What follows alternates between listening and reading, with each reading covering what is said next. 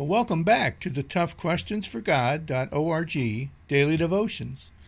You know, the Bible teaches us that the number one thing we're to do in our life, the number one reason that we are here in this world at all, is to bring glory and honor to God.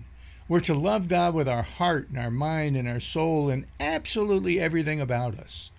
So I want to leave that thought with you today as you get ready for your day and you go through all the different things that you're going to do and experience.